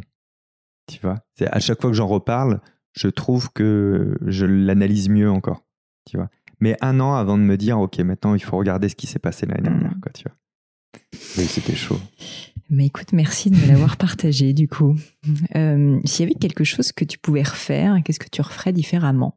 Ça peut être personnel, ça peut être pro, ça peut être... euh, Alors, euh, je, je- je suis un fanatique du temps, mais de l'énergie du coup aussi, parce que les deux sont liés. Du coup, j'ai une réponse un peu nulle, mais je changerai surtout rien, parce que je sais vraiment que... Effet papillon, quoi. Bah ouais, c'est ça, que tout ce qui existe là aujourd'hui maintenant, dans ma manière d'être, de penser, de ce que j'ai, de ce que j'ai pas, de tout, si je change une chose, je peux tout bouger. Euh, tu vois, je pourrais même te dire, euh, bah, euh, tu vois, il y a un moment donné, j'ai vécu en toile de tente euh, parce que j'avais pas assez de thunes pour prendre un appart. Mais je le change pas, quoi, tu vois, parce que ça va me changer des trucs dans la, dans la timeline. Donc, Mm. je change rien. Ça va, c'est cool. Non, je change rien. Je change rien. En fait, les seuls trucs que j'aimerais changer, c'est les moments où je blesse. Tu vois? Les vrais regrets, c'est quand j'ai pu blesser des gens, que ce soit volontaire ou involontaire. C'est, Parce que c'est- t'as pas l'air d'être quelqu'un de... Enfin, t'as l'air d'être assez dans le, dans le contrôle quand même. Ouais. Enfin, je veux dire, euh, euh, je dis pas que t'es pas spontané, c'est pas du tout ce que je veux dire, mais euh, je, je te, je te considérerais pas euh, d'emblée comme quelqu'un de d'agressif. Ouais, ouais. Non, non, non, non, je suis pas, je suis pas agressif, mais tu sais, on fait tous des erreurs, euh, Mm. euh, plutôt dans le perso que dans le pro d'ailleurs. Parce que dans le pro, pro, j'ai blessé, des gens, mais sur des blessures qui ne me concernaient pas. Tu vois, ça les concernait eux.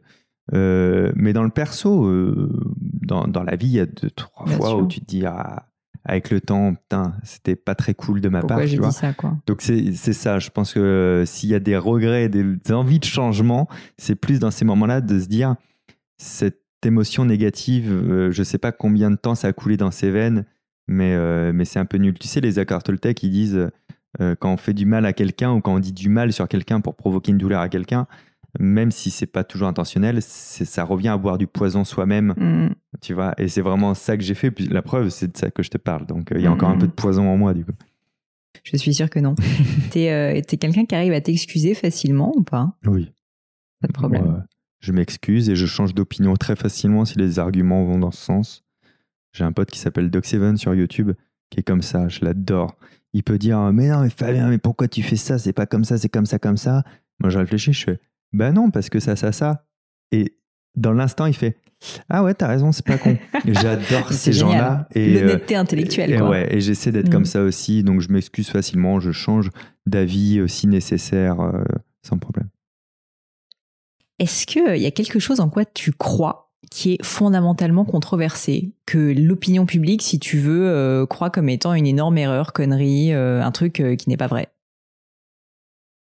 D'accord. Ou l'inverse. Ou l'inverse, si tu veux. Ouais. Euh, Un truc que croit l'opinion publique et que tu penses être une énorme connerie, si tu préfères. L'opinion publique croit en la sagesse des gens de plus en plus âgés. Mhm. Mais là, je parle pas de très âgés, hein, je parle 50, 60, Ouais. tu vois. Euh, même 40.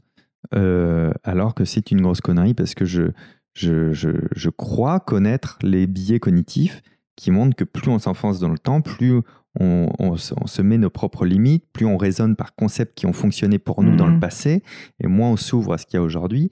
je te donne un exemple concret, Twitch ou TikTok, des trucs qui m'ont largué complètement, alors que je me targuais quand même d'être le mec qui connaît les réseaux et, tout, ça, tu vois qui est curieux sur tous les domaines. Et donc, j'ai vu que là, c'était une de mes premières frontières. C'est où je prenais le train pour comprendre, mmh. où je le comprenais pas. Donc, euh, j'ai passé en fait ce cap-là. Et aujourd'hui, ça va, je les connais. C'est des plateformes qui m'amusent. Mais je vois que les portes, elles se lèvent de plus en plus souvent, tu vois, dans ma vie.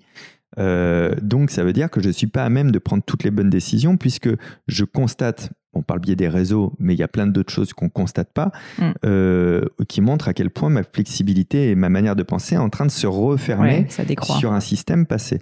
Et la deuxième chose, c'est que notre Parce que tu as moins besoin aussi, peut-être. Non, non, non, on est moins flexible au changement. Mais c'est ça, d'ailleurs, que j'allais te dire après, c'est que après, tu vois, c'est, on pourrait aller dans le truc très trash où je ne préconise pas ça, pas forcément, mais euh, je ne suis pas certain que quelqu'un de 60 ans et les bonnes capacités cognitives pour le droit de vote. Tu vois? Mais parce qu'on sait que si chimiquement parlant, et là je parle de ma croyance, mais de la même manière que pour le, pour le, permis de conduire déjà basiquement, enfin ça. Euh, mais là, c'est pour prendre une décision de, de, de, choix sur le futur, tu vois. Mm. Et, euh, et, ma croyance, elle vient de faits scientifiques que j'interprète pour cette croyance. Donc encore une fois, c'est moi qui crois, mais euh, le, on a un vrai truc dans le cerveau. Je vous recommande une, série de vidéos, je crois, de, de y penser qui a fait ça, qui s'appelle C'était mieux avant, il me semble. Euh, qui fait que notre cerveau est conditionné avec le temps, avec l'âge, sur une dégradation euh, du mode de pensée pour croire sincèrement que c'était mieux avant.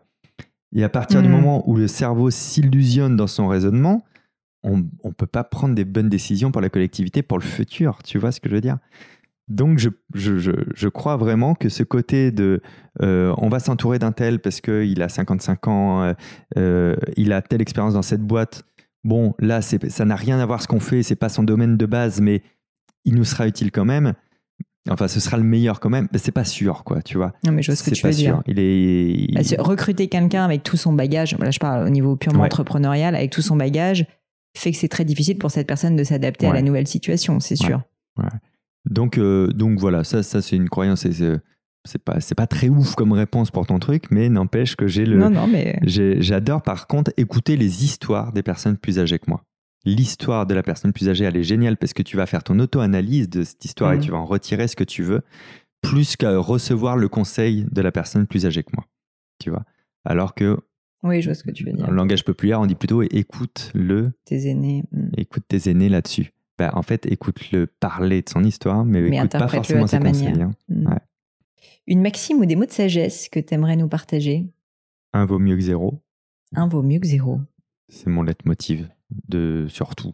Et ça veut dire quoi? Ça veut dire produire plus? Ça veut dire faire? Ça vetre dire que euh, faire un podcast euh, à l'arrache dans les toilettes d'un restaurant, c'était mieux que de ne pas en faire du tout. Ça, franchement, j'ai assez envie d'écouter celui-là. Tu vois, je te le trouverai. Ça veut dire que euh, faire 100 vues sur YouTube, c'était mieux que zéro.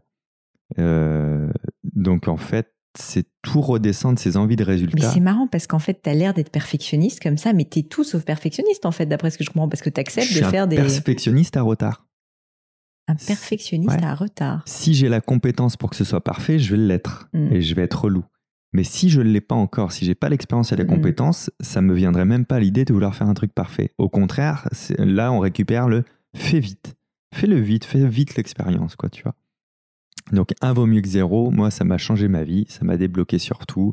C'est mieux d'apprendre l'anglais une minute par jour que pas du tout. C'est mieux de faire euh, cinq pompes que zéro. C'est, tout est mieux que zéro. Et c'est très déculpabilisant de s'en rappeler. Et ça évite aussi la dissonance cognitive, elle cherche toujours une compensation, tu vois. Euh, c'est pas, euh, je vais pas à la salle de sport parce que j'ai pas le temps en ce moment, parce qu'il fait froid, parce que je suis fatigué, parce que ceci, cela, euh, parce que j'aurai pas le temps en de passer une heure, rien etc. 15 minutes. Tu vois, exactement.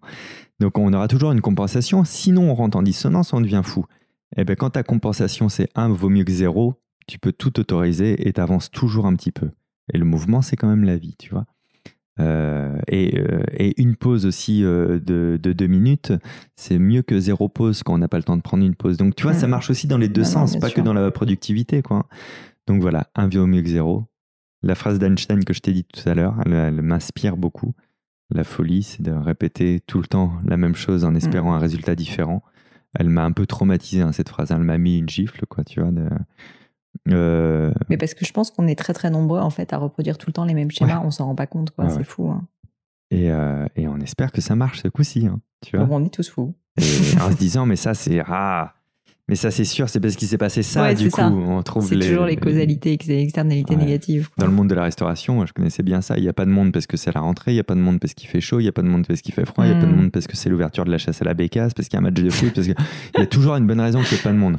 Par contre, on n'a toujours pas refait la vitrine, on n'a pas nettoyé les carreaux, on n'a pas remis en cause le menu, on n'a pas changé les trois ampoules qui marchent pas à l'extérieur, tu vois. Alors que c'est peut-être pas la solution, mais on n'a pas essayé, tu vois. Mm. Euh, voilà. Je pense que c'est. Euh, j'en ai plein après, hein, je suis bourré de Maxime, mais. Euh. Non, mais j'adore déjà ces deux-là.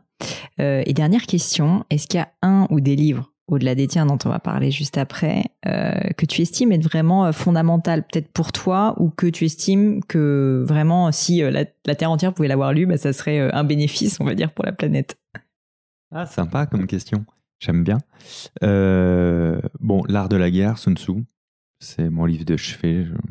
Crois que je l'ai lu euh, mille fois, quoi, tu vois, de toute ma vie. Je, avec les ponts que je fais un peu automatiquement avec tout, je l'extrapole mmh, de partout. Je trouve que c'est tout sauf un livre guerrier dans mon interprétation, tu vois, euh, et que ça me sert dans tous les domaines. C'est très, très inspirant. donc, oui, tout le monde devrait l'avoir lu au moins une fois. Il y a une très bonne version là, que j'avais découvert il y a deux ans qui, qui reprend les concepts sous forme graphique, qui peuvent aider aussi ah, euh, je dois l'avoir là, je pourrais te le faire bah, voir. Je, mettrai ça dans les notes. Ouais. Aux personnes qui ont du mal à, extrapoler un peu ces concepts, de les voir schématiser, ça peut les aider. Parce que c'est vrai que quand tu n'as pas, on va dire, d'imagination euh, et que tu le prends en premier degré, il y a certaines, euh, enfin, certaines parties qui sont un petit peu étonnantes. oui, non, mais complètement. Oui, il faut vraiment, faut vraiment s'approprier ça d'une certaine manière. le signe noir, hmm. j'imagine que tu l'as lu Bien également. Sûr. Taleb? Qui, a été un point d'entrée vers quelque chose de nouveau pour moi aussi, que je trouvais très très intéressant. De, déjà par qui il était, par euh, c'est un peu euh, Taleb qui m'a amené vers le milieu des startups et, de, ces choses-là aussi par des gens qui lisaient ça. Bon bref, donc je trouve ça assez intéressant. Euh, bon, tous ceux qui n'ont pas lu Alice au pays des merveilles, lisez-le. C'est très important dans votre vie. J'aime bien passer de, du signe noir à Alice au pays des merveilles. Tu vois, je trouve ça plutôt cool. C'est parce qu'en fait, je me disais, ça m'a fait un peu, ça m'a fait un peu traverser un miroir ce livre. Et du coup, ça m'a rappelé euh, les livres de Carole. Euh, mais c'est un peu aussi euh, des impacts tels que ceux que peut avoir le Petit Prince. Mais je trouve Alice quand même beaucoup plus puissant en termes de magie que le Petit Prince. Mm dans, la lecture en plus qu'on peut en avoir adulte. Euh, c'est assez chouette. Oui, c'est drôle de le relire adulte. Moi, je l'ai relu adulte aussi il n'y a pas très très longtemps. Et en fait, euh, c'est complètement différent. Enfin, c'est absolument pas un livre pour enfants, en réalité. Pas du tout. non, non, pas du tout. Mais c'est passionnant, hein, du coup. Euh, voilà, voilà pour un. Ça, déjà ça pas mal. livres, ça te fait un 2, 3, c'est bien? C'est parfait, un 2, 3. Euh, dernière question pour toi, Fabien, et je vais te laisser tranquille, promis.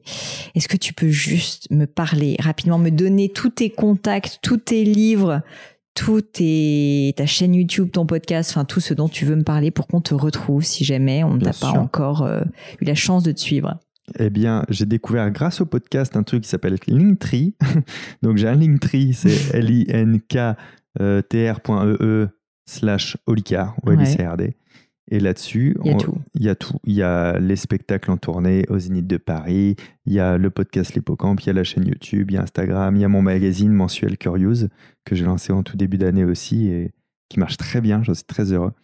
Curious, c'est pas un hasard. Du coup, maintenant, tu comprends le nom. c'est 50. Euh, à la base, c'était 40 pages mensuelles. Maintenant, c'est 52 pages. C'est print, c'est papier. C'est posté chez les personnes, n'importe où dans le monde et ça revient à peu près 1,65€ par numéro. J'en fais la promo parce que je suis très fier de ce mais, euh, écoute, en plus, tu vois, j'avais fait mes recherches, mais mal, parce que je n'étais pas au courant.